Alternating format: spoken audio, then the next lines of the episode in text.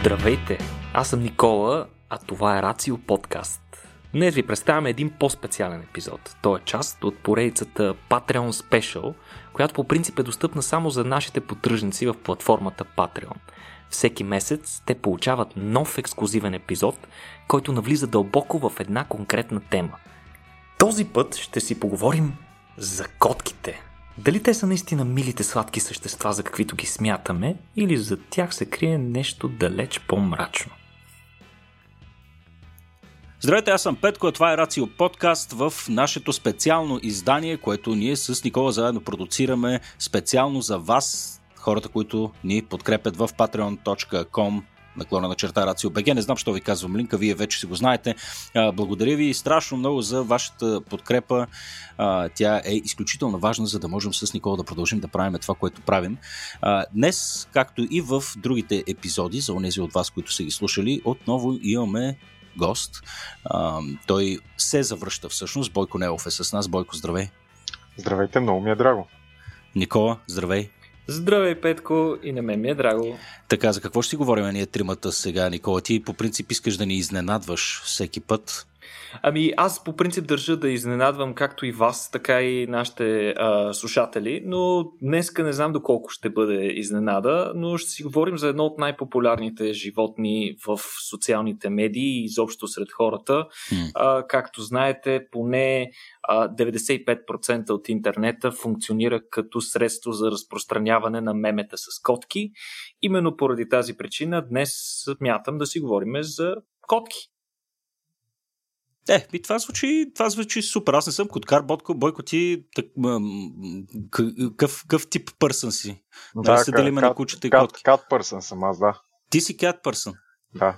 Ха. Не знам, аз сега няма, няма да си позволя по някакъв начин да пренасям някакви черти на характера, но има нещо в хората, които харесват котки и съответно нещо, което в хората, които харесват кучета. Не знам. А, може би кучкарите сме малко по-весели и дебилни, каквито са всъщност кучетата. Пък откарите са малко по-интроспективни и, и, и по-така замислени и, и статистични, вероятно. Аз е... нищо, че съм коткар, смятам, че кучетата са по-добрите животни. По-добрите в какъв смисъл? Ми, по-лоялни, по-полезни. Да, бе, пичове са, нали? Но просто котки са ми при сърце. Абе, чакай, като си говорим за полезност, между другото. Никола, извинявай, аз знам, че ти искаш да тръгнеш някаква посока, ама аз директно ще си позволя пък да, да захапя и аз. Мисля, кучетата, окей, те са полезни, но без котките, па нямаше ли да умрем от чума всички? Или, или това е малко пресилена и тяхната роля в справянето с този проблем през средновековието? Може би, да, може би от глад, не само от чума като из папката и житото, освен че ще ни заразят с бълхи. Трудно е да се каже какъв ще да е света без котки, ще да е по-скучен, това е сигурно. По-скучен 100%. Да, Никола, ти имаш ли представа до каква степен котките имат роля в, попула... в намаляването на популацията на гризачи? Именно за това ще си говорим днес Айде, в интерес на истината. ами, нека започнем с а, съвсем малко история. Всъщност, откъде идват всички тия котки? Ами, котката по последни археологични данни е опитомена преди около 9500 години някъде в Близкия изток. Какво? Като... Само? Толкова, Петко. Гатите дълго време не са се давали тия. А, да не мисли, че са се дали и сега. Може Петко, може Бойко, който има повече наблюдение над котки, да каже, че всъщност те са си доста своенравни понякога и е трудно да се определи те, дали ние сме опитомили тях или те нас.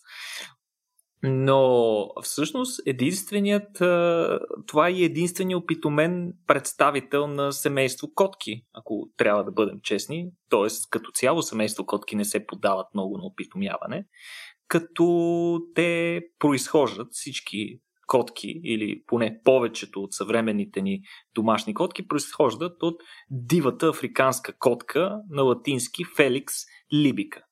И как са били опитомени? Смята се, че тези животни са били привлечени към човешките селища, първите човешки селища, а, поради факта, че там имало наличие на храна, останки от храна, които пък са привличали много гризачи, а котките като ултимативен хищник са се възползвали от по-високата гъстота на гризачи край селищата на хората, за да ходят да ги ловят. А, те са били дълго време обожествявани в различни древни религии, като най-класическия пример за това е Древен Египет, но и на други места. Както знаете, в Древен Египет се намират и десетки, дори стотици мумии на котки в множество гробници на редица фараони, както и заможени египетски хора. То, между другото, нали в ден днешен също котки е, не че е забранено, просто може би не е прието да се, да се убиват в Египет и в така по-голямата част от Близкия изток, предполагам. Така е, да, смятат се за свещени животни. Те са и вторият по популярност домашен любимец след кучето, като се смята, че общо по къщите на хората има около 220 милиона а, домашни любимци котки. Но днес няма да си говорим толкова за тяхната роля като домашни любимци, а напротив ще отворим дискусия на тема една тяхна по-тъмна страна тъмната страна на котките, ако можем така да си кажем, е котешкия Dark Side. А сега отново ще започна своята история, като ще пренеса нашите слушатели буквално от другата страна на планетата спрямо нас. А, намираме се в остров Стивенс, който е на 3 км от южният остров на Нова Зеландия. А, той е сравнително малък остров с големина около четвърт квадратна миля. Характерна особеност за него е, че е по-висок отколкото широк, като надморската височина на места е около 300 метра и образува едни такива брегове с много остри вертикални а, скали. Чакай, как така, как, как така остров е по-висок, отколкото широк? В смисъл, ами... той е, прямо площа му е 50 квадратни метра, пък е висок 300, така ли? Нещо такова? Е, не 50 квадратни метра, е четвърт квадратна миля, нали? Но, да кажем, на височина е 300 метра, на ширина може да е 280. Това е малко като това, като спора дали синия кит е повече дълъг или повече син. Но както и да е, въпросното островче е характерно, за него е характерно много буйната растителност, въпреки че е малко по площ, има доста така растителност, като заради тези си характеристики, които вече обяснихме, много трудно се акустира на него. Съответно, много малко хора някога са ходили, затова като цяло това е един от най-недокоснатите острови от човешко влияние в последните няколко милиона години. А, няколко кораба, между другото, се разбиват в скалите на района през 17 век а, следствие на което а, има много жертви. Много интересен факт, дори леко ироничен, е, че по това време много моряци не могат да плуват и мразят водата. Това е нали, голяма ирония, но всъщност в, в такива корабокрушения много често се има, поради тази причина, много жертви. И затова а, съответно хората решават, че там трябва да има фар, който да сигнализира на корабите за опасност и да намали съответно инцидентите в този район и построяват фар след а, известно време, както и малко пристанище. А през 1894 година три семейства се нанасят там, за да поддържат фара. Основно това е задачата, което между другото не е била лесна задача по това време. Тогава е нямало електричество, фаровете са били поддържани с те са представлявали практически една гигантска газова лампа, като съответно там е било много важно по какъв начин се подрязва фитила, за да може а, блясъка на пламъка да е достатъчно голям, да е достатъчно ярък и да няма прекалено много дим, за да може съответно а, блясъка на фара да се вижда от много голямо разстояние. Освен това, съответно тези хора са живеели в доста голяма изолация и са получавали провизии едва два пъти месечно.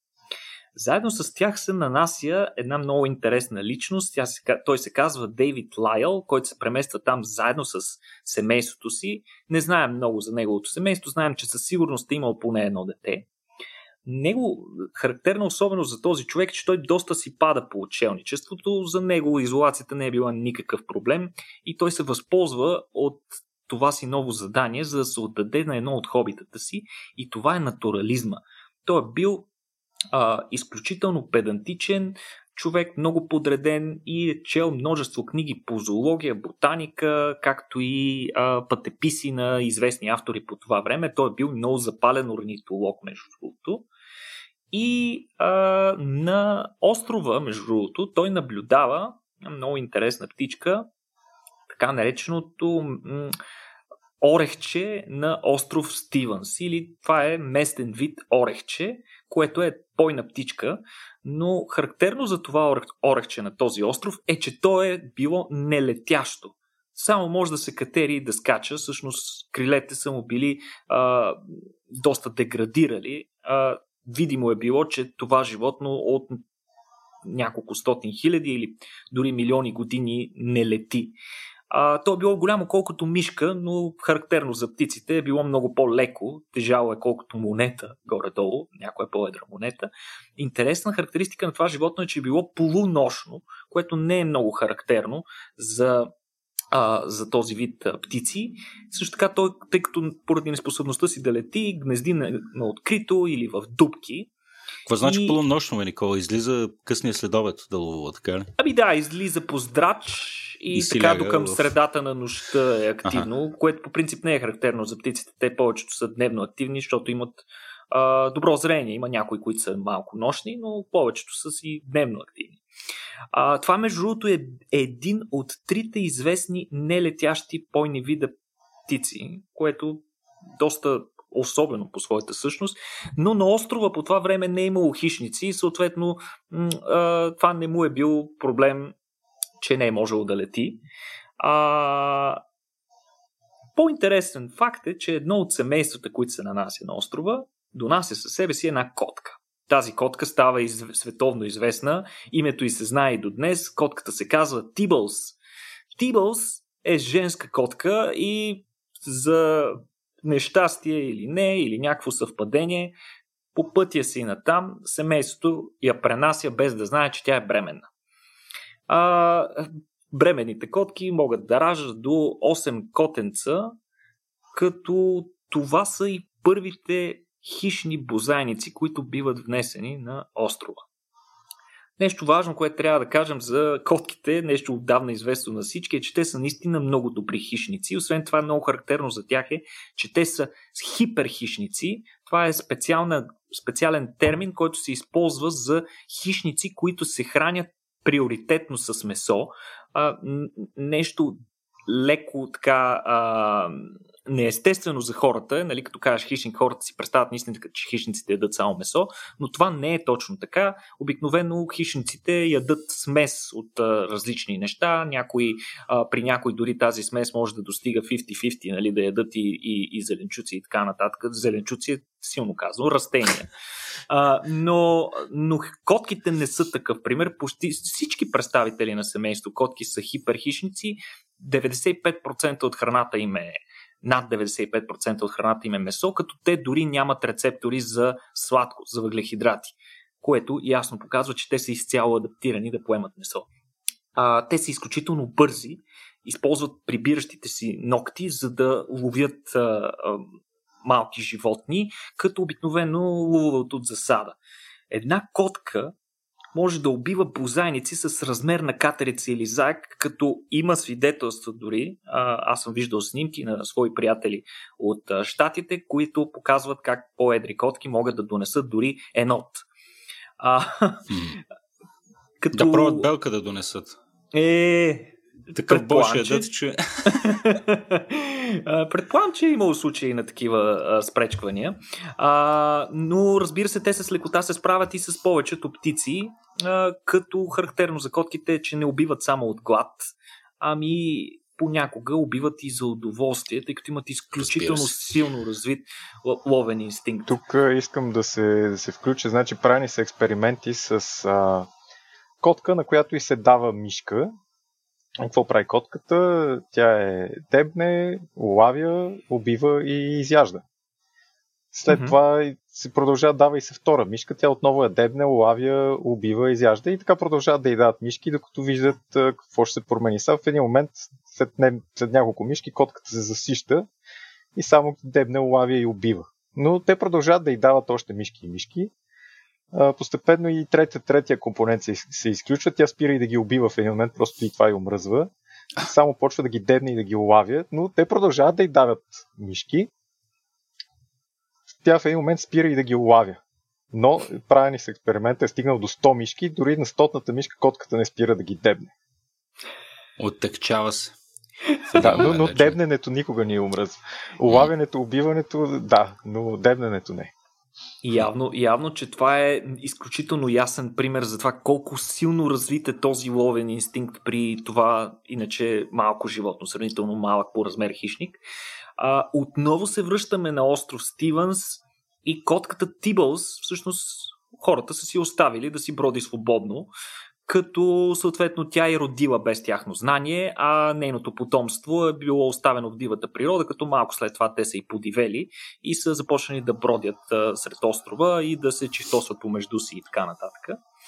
А, сега тази котка Тибълс се оказала и много добър ловец, между другото, и тя е започнала да носи трупове на различни а, същества, които лавила на острова, предимно различни местни птици и бозайници, а, като а, това е много типично поведение, между другото, за котките да носят на стопаните си, а, примерно, някакви ловени неща, като често са дори непокътнати или пък полуизядени, като учените смятат, като учените смятат, че това поведение, общо има две обяснения. Едното е, че котката го прави това с цел да научи а, своите малки котенца как се ловува. Очевидно тя вижда, че хората не се справяме добре с лова и затова носи разни неща, за да ни учи как да ловим. Или пък а, да го прави това, за да си пренесе плячката или играчките на доста по-сигурно място, обикновено покрай хората. Тя знае, че това е сигурно място. А, така, Лайл а, взима една птичка от тези, които а, котката ловила, която е именно това орехче, за което си говорихме по-рано, и вижда, че тази птичка е много особена, забелязва особеното устройство на силно деградиралите и криле и разбира веднага, че става дума за нов вид птица, който не е срещан до сега.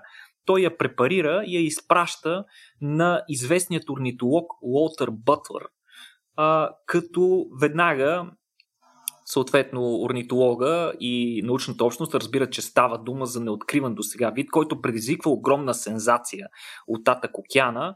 А, съответно започват да се търсят нови екземпляри, а пък Лайл започва да ги продава за доста пари като продава такива на известни по това време орнитолози, като Уолтер Ротшилд и Хенри Травърс, които всички проявяват огромен интерес към тези видове. Но само година по-късно, Орехчето вече почти го няма. Даже а, самия Лайл заявява, че най-вероятно то е изчезнало от острова, като основна причина за това се сочат котките. Не, които думай. са тотално унищожили този вид. Вероятно са нанесли и доста сериозни щети върху останалите а, видове. Между другото, следващия капитан на Фара през 1899 година застъпва и той за една година убива 100 диви котки, тъй като още тогава е било ясно, че котките са причина за изчезването на местните видове и той ги застрелва, от смисъл посвещава огромно количество от живота си да застрелва разпространилите се котки, но не успява да убие всички. Отнемат още 26 години, докато се изчистят всички котки от остров Стивенс. За това време, съответно, сещате се какво са причините. А, от друга страна, доста биолози смятат тази история, която се сочи за пример как една котка може да причини изчезването на поне един вид, а, изцяло изчезването му. А, доста учени смятат, че това е до някаква степен мит и че едва ли котката е била основната причина за изчезването на вида, но със сигурност тя е помогнала. А, след, след като са избити котките, няколко години по-късно са събрани още няколко екземпляра на орехчето, но в последствие вече изцяло изчезва и а, не се установява. А, основната теория на учените в случая е, че вероятно въпросното животинче се е срещало и на по-големите острови край Нова Зеландия, но е изчезнало поради появата на полинезийския плъх и съответно островът е бил едно от последните му обежища. Разбира се, когато е дошла котката, нещата са отишли към зле. А, много други, между другото, острови са имали подобна съдба. Има регистрирани от серия подобни случаи, като основа за изчезването на редица видове, основна причина се сочат а, котките. А, между другото, много хора, особено хората, които са любители на котки, а, не вярват на подобни неща. Те ги смятат за спекулация и тъкмо поради тази причина в Штатите са направили много интересно изследване, при което се поставят камери на множество домашни котки, които са оставени да бродят иначе свободно. И за ужас на собствениците си и за щастие на учените, които са събрали редица много полезни данни. Те са установили, че всъщност живота на средностатистическата котка е много по-жесток, отколкото смятаме. Те убиват наистина огромно количество а, животни. И сега, а, моят въпрос вече към вас и към Бойко, разбира се, да се включи и той в тази, е, в края на, на, на, на, на това изложение. Моят въпрос е защо според вас котките са такъв голям проблем? Първо, с няколко лирични отклонения искам да се включа, тъй като напират от така чувствителното ми сърце. Едното се замислих се за професията на хората, които поддържат този фар. Как се представяш какво работиш, ами поддържам фар и подрязвам фитили. Или второто, налетящата птичка пак на острова ми хрумна как разказваше ми, докато си ходех из скалака, една птичка пропълзя до мен. А третото пък, Петко, като спомена дали котка би се изправила срещу белка, вероятно не, но а, от същото семейство ми беше любопитно да науча народното име пък на невестулката. Байнова булчица. Да! Булчица. Да, да, стана ми интересно, защото в книгата, стара българска книга, която четях, се споменаваше, че някои ушки били там, някакви турци или какви били много смели, обаче като са ги еди, какво си ги изплашило и се изпокрили като мишоците, като ги подгони байновата булчица. ами, котките, котките искам да, да, така, да извадя още един аспект. Трябва да си има пред, че те са екологичен проблем и заради храната, която консумират. Тъй като, както ти спомена, те имат нужда от изключително богата на протеин храна, което значи месо. Тоест голямо количество месо, което знам, че независимо дали е някаква риба, която се лавя или от домашни животни или пък от диви, още по-зле, добиването му е свързано с голям натиск върху екосистемата конкретно, отделно и от примера, който аз извадих, те си родени убийци, просто убиват, защото имат много силен инстинкт. И той им се отдава да убиват много, много ефективно. Значи една от а, нашите котки, примерно само от, а, само от балкона вече успя да хване две птички. Като цяло по-скоро успяхме да ги спасим на тези двете, но не е ясно зад гърба ни какво се е случило. Хм. Отделно няколко квадратни, не, няколко, няколко метра навънка пред на двора бях свидетел как уличните котки ловиха една катеричка. Така че просто инстинктите им са много силни, те са толкова любим домашен любимец. Наистина, котките, които живеят в апартаменти, очевидно не са толкова голям проблем, но котките, които бродят, със могат... Да, значи мои познати са ми разказвали как само за една нощ на сутринта имат пред вратата наредени примерно над 10 земеровки и, и други гризачи. Те са Добре. като истински натуралисти, бе, Бойко. В смисъл, правят колекции. Абсолютно, да. Добре, бе, това а, не, не се ли дължи до някъде и на факта, че това, както Бойко ти, ти спомена, дали, носиш им, те по някое време спират да убиват, да продължават да играят, после като спрат да играят, пък продължават да дебнат. Нали, очевидно това се дължи на изключително силния им ловен инстинкт, но а, не е ли основната движеща сила тук именно желанието за игра? Нали, защото Никой ти каза, че те убиват нали, понякога и за удоволствие, като аз предполагам, че те не гонят задължително смъртта, не, не, не търсят целенасочено да убият нещото, с което се занимават конкретно, но просто неволно го правят.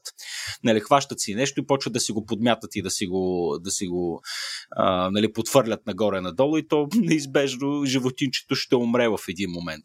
Мисъл, не е ли точно склонността им и желанието им за постоянна игра и стимулация на нам какво там, хипокампус ли се води? И това амигдала и така нататък, така водещото в, в тяхното поведение. И в случая, когато не, не, не са гладни и не изяждат жертвата, съм абсолютно съгласен с теб. Да. Тук, между другото, искам да кажа и още един пример, когато котката ни донесе нещо от балкона, което не го спасихме, ами ние го убихме, а не тя. Може ли да познаете какво донесе от балкона? Какво и си играеш с него. Гигантска хлебарка. Е, не. Е, това е вече не страшен хорър. Не, не, не, да, я, я, я пускаше, я пускаше да си играе, да я лавя пак, но преценка, че в един момент има шанс да я изпусне. О, доста гадно. Ами да, аз съм на същото мнение като Бойко. Освен това трябва да кажем и какъв е първоначалният смисъл на играта като поведение, като инстинктивно поведение. Идеята в случая е, че играта е симулиране на някаква реална обстановка в безопасна среда. Идеята е да се, чрез тренировки, да се подобрят способностите на съответното животно. В случая котката си играе на ловец, за да става по-добър ловец. И да, действителност, тази игра коства живота на ужасно, ужасно много животни. След малко ще ви дам и малко по-интересна статистика, но аз искам да кажа според мен какъв е основният проблем свързан с а, котките и импакта им, а, не, техните поражения, които нанасят върху дивата природа. Според мен основната причина е, че в природата съществува баланс в отношенията между жертва и хищник. Иначе казано, при, естествени, при естествена ситуация има регулиране на популациите на двете групи животни, като, например, когато се увеличи популацията на хищниците, те лавят повече, по-голямо количество от жертвата, съответно популацията на жертвата рухва, а, няма достатъчно храна за да се изхранят всички хищници и съответно и популацията на хищниците следва рухването на популацията на жертвите и те спадат, като се наблюдават едни такива своеобразни флуктуации. Проблемът при котките е, че при тях това не въжи. Тъй като поради близките си отношения с хората и факта, че те обикновено населяват и живеят в близост до а, човешки обитания, дори безпризорните ходки живеят най-често в близост до човешки селища и до хората като цяло, в момента в който храната им намалее, това, което те правят е, че просто по-често се въртят край хората и успяват да си намерят храна или по кофите, или да си изпросят от някой. Съответно, жертвата няма абсолютно никакво време да навакса постоянното поддържане на огромно огромно количество от хищника. Иначе, ето ги обещаните статистики. В едно от най-големите изследвания, което намерих в списание Nature, публикувано, а, това е като мета-анализ на всички налични изследвания по отношение на това какво количество животни избиват котките. Сега не знам, дръжте се, ако сте седнали, дръжте се отстрани, за да не паднете. Оказва се, че котките убиват средно между, вероятно, средно между 1,3 и 4 милиарда птици. Jesus Christ. Между 6,3 и 22,3 милиарда бозайника, дребни бозайника годишно само в Штатите, като това са данни без Аляска и Хавай. Смята се, както и Бойко вече а, ясно подчерта, че основното количество смъртни случаи се взимат от а, безпризорните котки, за които се смята, че те допринасят за почти 90% от а, жертвите. А, няма добри изследвания, между другото, за земноводни влечуги, които със сигурност са засегнати също, като предварителните данни сочат, че между 200 и 900 милиона а, влечуги и между 90 и 300 милиона земноводни също пострадват от, от множеството котки, които има около нас. Изследванията иначе сочат, че в Штатите има между 300 между 30 и 80 милиона безпризорни котки, като съответно за да се получат тези данни, които ви цитирам, учените са взели най-низките възможни стойности за убити животни на година, които има налични от предишни изследвания. И това са по около 100, примерно 100 бозайника годишно. И не знам си там колко птици. А, но пък реалните данни може да са много по-брутални, поради, да кажем, факта, че някои котки а, може да убиват много повече, са много по-добри хищници, или пък изцяло да се изхранват с а, дивата природа.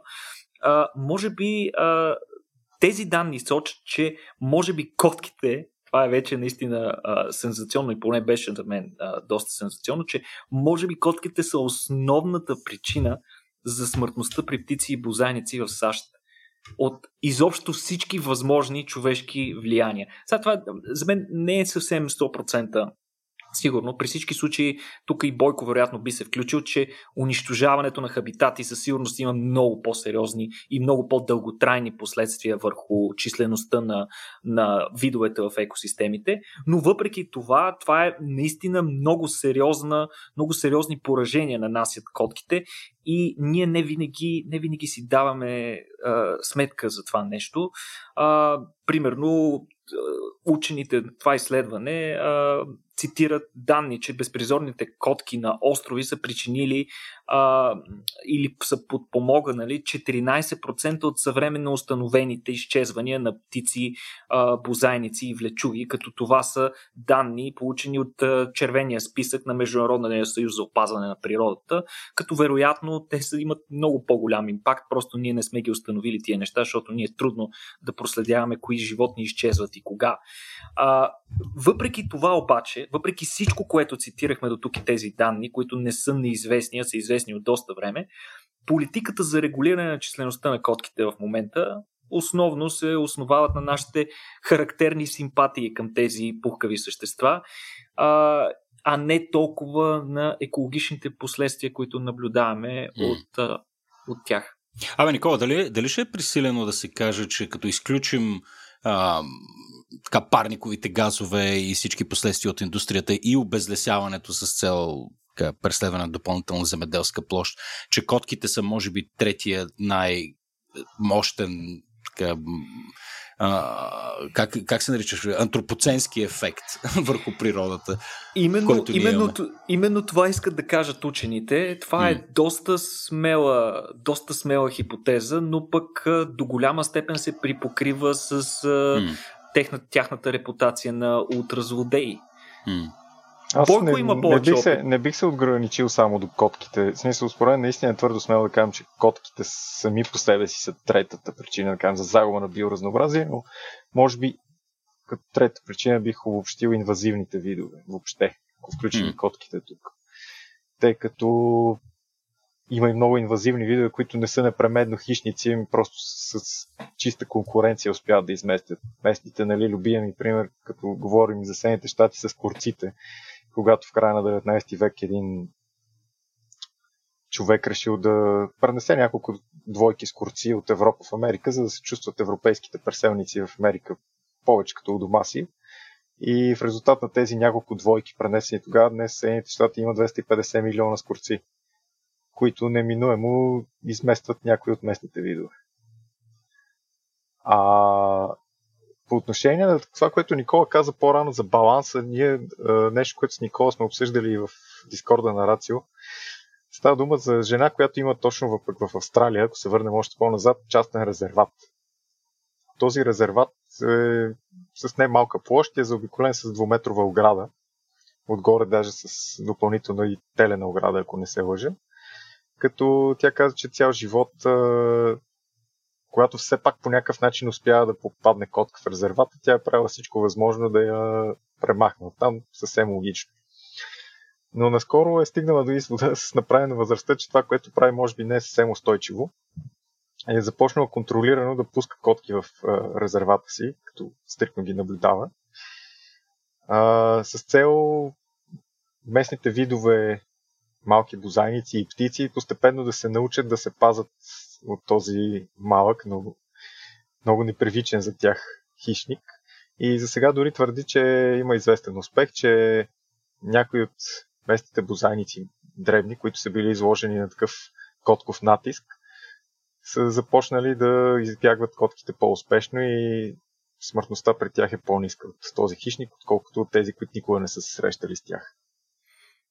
Това е чудесен пример за така наречените трофични каскади, за които станаха много известни последните години. Един от най-типичните примери за това е а, реинтродукцията на вълци в а, парка Йеллоустоун, които до тогава са били тотално избити или примерно са останали отделни индивиди, а след което натуралисти дават идеята, че трябва да се реинтродуцират и вкарват първите няколко глутници. А, в днешно време а, вълците започват а, вече доста да си възвръщат териториите и популациите. Има няколко а, няколко известни чипирани глутници, като вероятно има и други, които не се следят. Интересен ефект от а, наличието на вълци в резервата, много интересен, е факта, че а, те са повлияли радикално на цялата екосистема, включително и на самите условия, които се наблюдават в резервата, като учените цитират, което може да звучи доста нелогично, че вълците са върнали реките в старите им корита, което как се случва всъщност, какво означава това, защото звучи малко паранормално, но всъщност когато растителноядните видове са оставени а, без естествен враг, който да регулира тяхната популация, а, те много по-често се задържат на едно място и пасат по-дълго време на съответното място, а, което съответно продължителното седене на едно място на тези растителноядни води до изпасяване на всичко. На английски терминът е overgrazing, но всъщност идеята е, че те прекалено много изпасяват, а, изпасват а, растителността и тя няма възможност да се възстанови достатъчно бързо, а също така и а, унищожават по-низките фиданки и малки дървета, а, които след това не могат да израстат. А, вследствие на това, да кажем, бреговете на реките се оголват страшно много, защото там по принцип има добри условия и те животните обичат да пасат там по бреговете, но пък растителността по бреговете е много важна, защото с корените си тя а, успява да задържа седимента и да предотвратява или да намалява а, ерозията на бреговете на реките, което съответно е доста полезно за самата река и за нейната м- да, да, пълноводност, да го кажем. Mm. И съответно внасенето на хищници значително е променило поведението на растителноядните животни.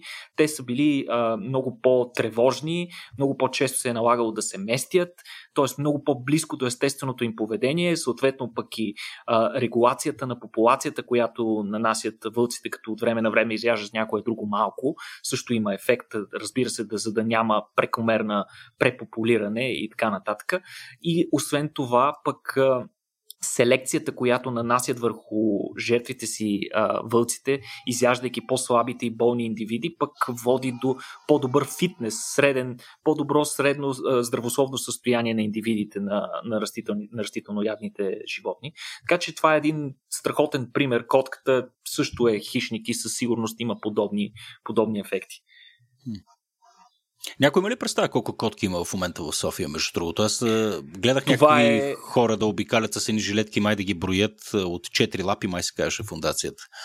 Това е страхотен въпрос, Петко. Аз не знам колко има, но личните ми наблюдения, не знам вие ще споделите вашите, са, че просто през последните 10 години проблема с котките се задълбочава.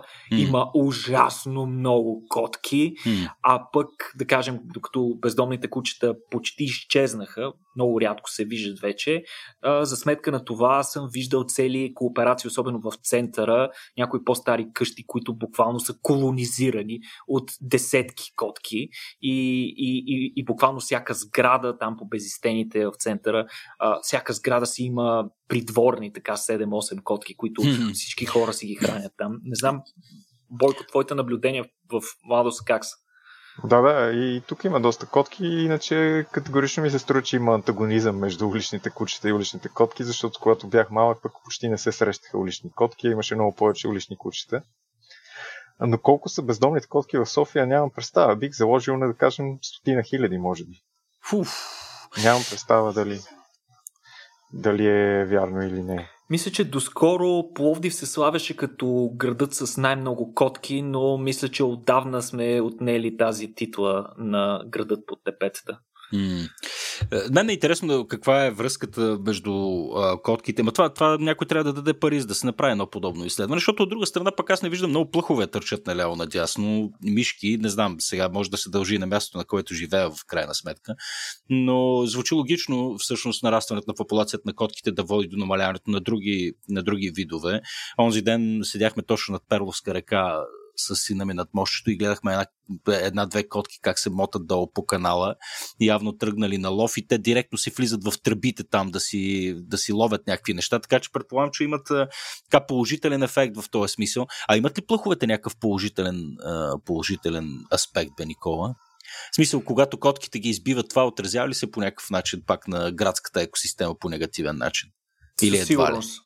Със сигурност. В смисъл, mm. това е 100% сигурно. А, доколко и какъв е импакта от унищожаването на плъховете, няма как да знаем, защото никога не сме имали възможност тотално да премахнем mm. плъховете от даден модерен град. В интерес на истината най-много усилия в това отношение се влагат в а, Нова Зеландия и, и островите около Австралия, тъй като там никога не е имало плъхове, те са били внесени от хората и там нанасят чудовищни щети а, върху, върху местните видове и а, мисля, че ние преди сме говорили в някои от подкастите ни, там използват хеликоптери, с които разпръскват отровни примамки mm. и а, мисля, че са изключително близко до това да изчистят, да няма абсолютно никакви плъхове, но в големите градове правилото е, че обикновено колкото е населението на града, умножаваш го по между, между 10 и 100 и това е популацията на плъхове горе-долу, като те се хранят с човешки останки, а, останки от храна, както по. Че, че помислих, че човешки останки а, със сигурност се хранят и с останки от хора, стига да докопат. Ако успеят да се докопат със сигурност, но те изяждат тези останки. Много любопитно е къд, какво би станало, ако не ги ядяха. Те може да си представите какво огромно количество а, а, като, като биомаса е това нещо, ако го оставиме просто така да се разваля, със сигурност той ще си намери кой да го изяде, като няма макроживотно, ще го изядат разни бактерии и неща, които пък може да предразположат към развитие на редица патогени. Между другото, Петко, интересно, че го споменаваш това, но сега ще дам един чудесен пример за това как котките могат да бъдат използвани за нещо положително или поне така се твърди. В случая става дума за новина от буквално последните месеци. Тя идва от Чикаго, където учени и, и ветеринари са решили, че най-разумният начин за контролиране на изпуснатата популация на плъхове в Чикаго е да освободят хиляда котки които преди това са били затворени в приюти. Става дума за такива безпризорни котки, които не могат да бъдат гледани на затворено. Те целият си живот са го изкарали на открито. А, за да контролират популацията на тия пъхове. Програмата се казва Котки на работа и а, всъщност идва от факта, че Чикаго за шеста поредна година е определен за града с най-висока популация на пъхове, най-плъхския град в Штатите. А, като идеята, между другото, на, на хората, като ги пускат тия животни, хиляда котки си, представете сега, отново се връщам на, на остров Стивън, спомняте си какво се случи от една котка, но в случая пускат хиляда котки, но идеята им е не толкова да убиват въпросните гризачи, а по-скоро основната им цел е да ги плашат с, просто с присъствието, с миризмата си, с което да предотвратяват така смелите излизания на огромни количества плъхове на открито и, и, и плячкосването на а, разни човешки а, да влизат по магазини и така нататък, да, да влизат по домовете на хората. Съответно, смятат, че по този начин този, тези инциденти ще се намалят. А, иначе самите хора ще им осигуряват храна и вода, а, в случай, че те не могат да си фанат достатъчно а, като основната цел е да се намали използването на отрови в градовете, както и опасни за деца капани, които се поставят на различни места. А, това с отровите не, не, не се бях замислил, че е проблем. Еми, то това ни остава. Всъщност е много любопитно. Ние толкова неестествена е средата в човешките градове, че вече природи, законите на природата, които поначало са контролирали нещата и са поддържали баланса, не въжат и вече ние трябва да влагаме огромни количество енергия, усилия и време, за да, за да, не, стане, за да не стане страшно. Mm-hmm. Ами... Тук набързо потърсих между другото дали има преброяване на котките в София. Намерих една оценка за 15 000 бездомни котки, което на мен лично ми изглежда доста занижена, занижена стойност. Консервативно е, да. Mm-hmm. А, пуховете, да, те също са чудесни животни. Може да потърсите едно клипче в, мисля, че от Нью Йорк, от метрото плъх, който носи пица. пица. да, да, това съм го виждал. Мъкна цяло парче тривиално пица. А, тоест, Никола, ние се връщаме към оригиналното предназначение на котките, това за което сме ги удомашнили. Те ловат пухове и мишки.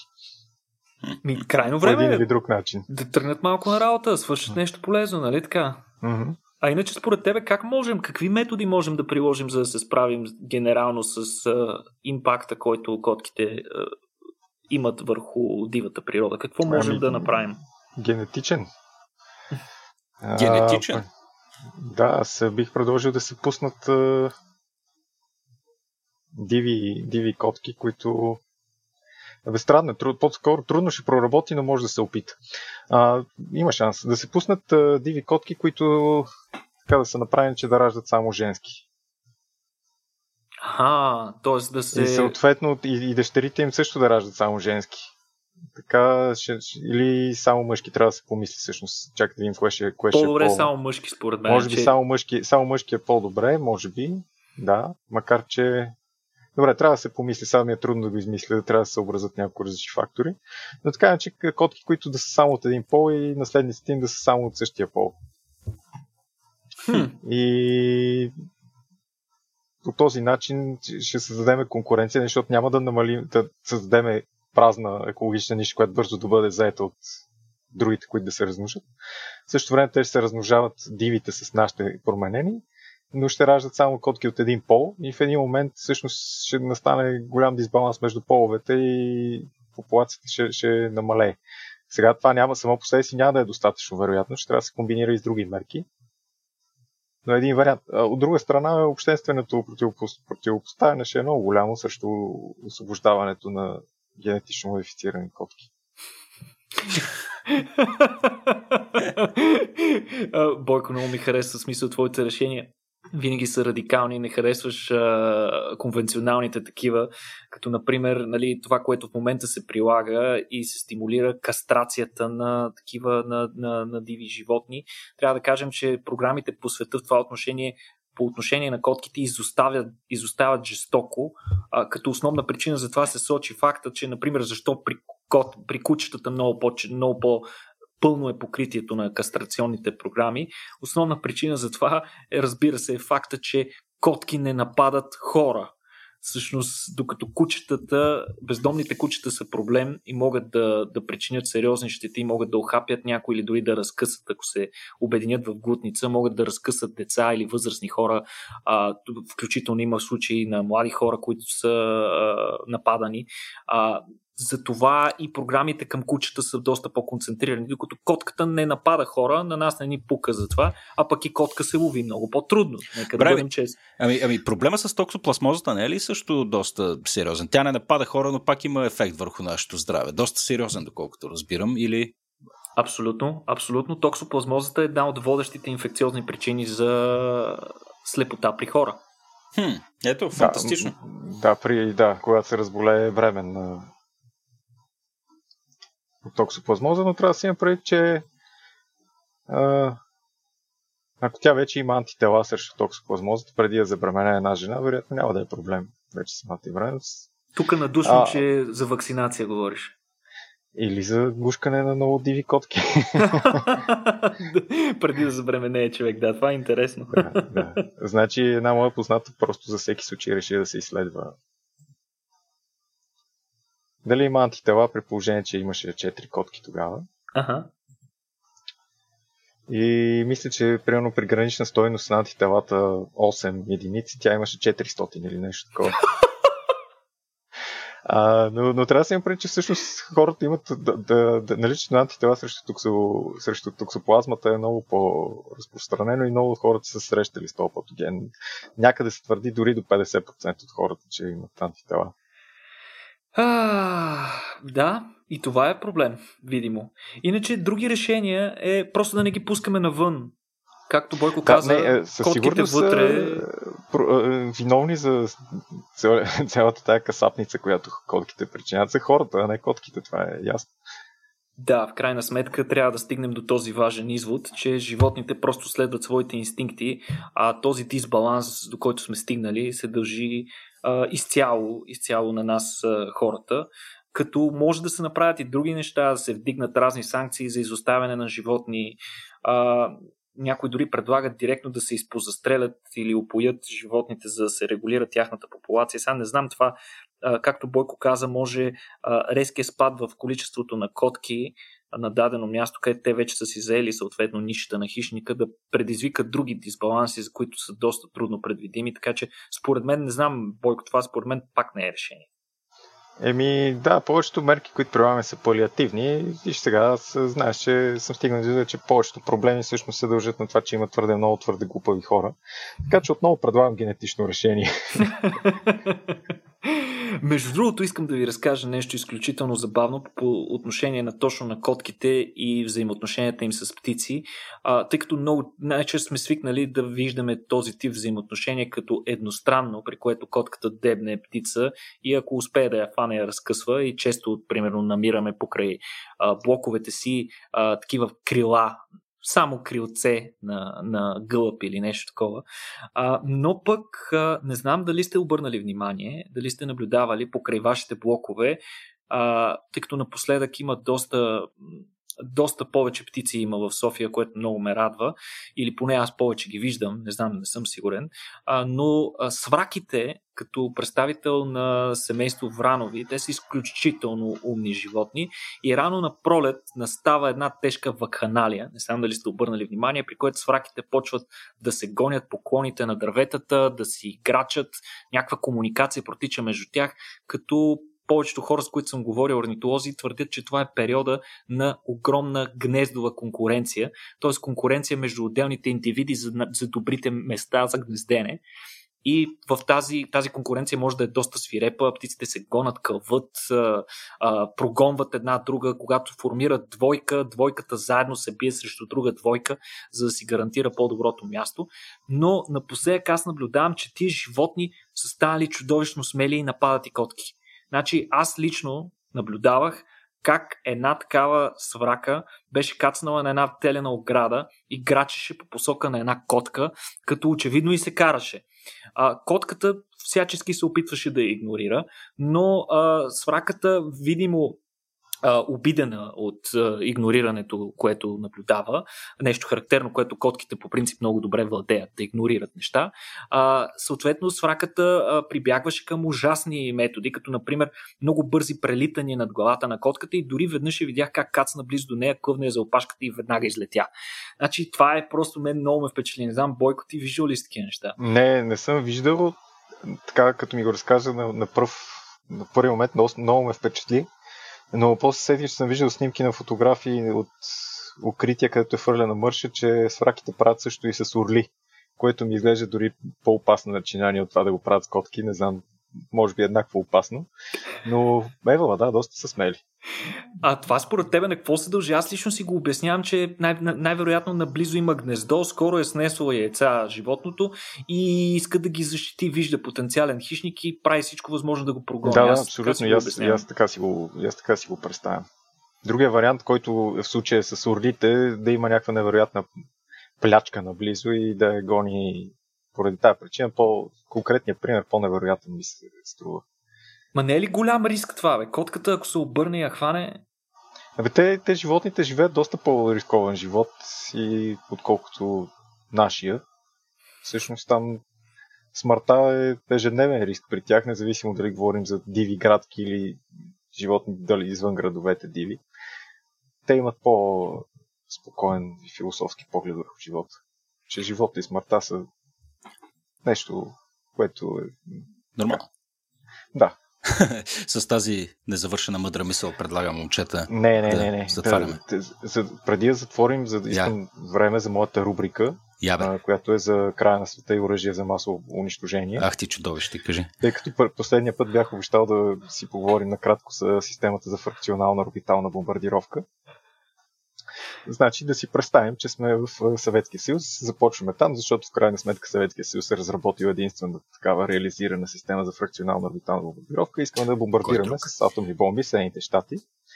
Естествено, може да използваме балистични ракети, но балистичните ракети най-краткият път между Евразия и Северна Америка е през Северния полюс.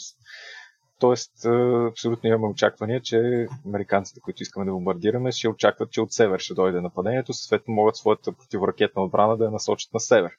В същото време балистичните ракети се издигат на, да кажем, 1500 км височина, където са сравнително лесни за детекция. и, и то радна детекция, съответно е по-лесно да задействаме противоракетната си отбрана. И затова е измислена системата за фракционална орбитална бомбардировка. Защо фракционална? Защото това е не, не пълна орбита, частична орбита. Извеждаме една атомна бомба в такава частична орбита, като може да я пратиме в този случай пък през, северния, през Южния полюс, т.е. да бомбардираме Съединените щати от юг, вместо от север, откъдето очакват. И второ, тази орбита е много, нали, да, няма нужда да издигаме на 1500 км, примерно на 200 км само издигаме атомната бомба, така тя се детектира в много по-късен етап. А и също по целия път на орбитата не е ясно къде точно ще задействаме излизане от орбита и къде ще падне. Така че това е една интересна, едно интересно оръжие за, за края на света отново предвидено. Но в крайна сметка не се е наложило, въпреки че даже не нарушава забраната за извеждане на атомно оръжие в космоса, тъй като тя включва извеждането в орбита на атомно оръжие, докато това не е постоянна орбита. Но не се е наложила, тъй като атомният заряд, който може да носи, все пак е по-малък, отколкото при балистичните ракети. Изисква се повече енергия за тази фракционална орбита. А, и също така е по-неточна. Така че като поради тази причина в крайна сметка не се е наложила, но смятам, че е една интересна разработка.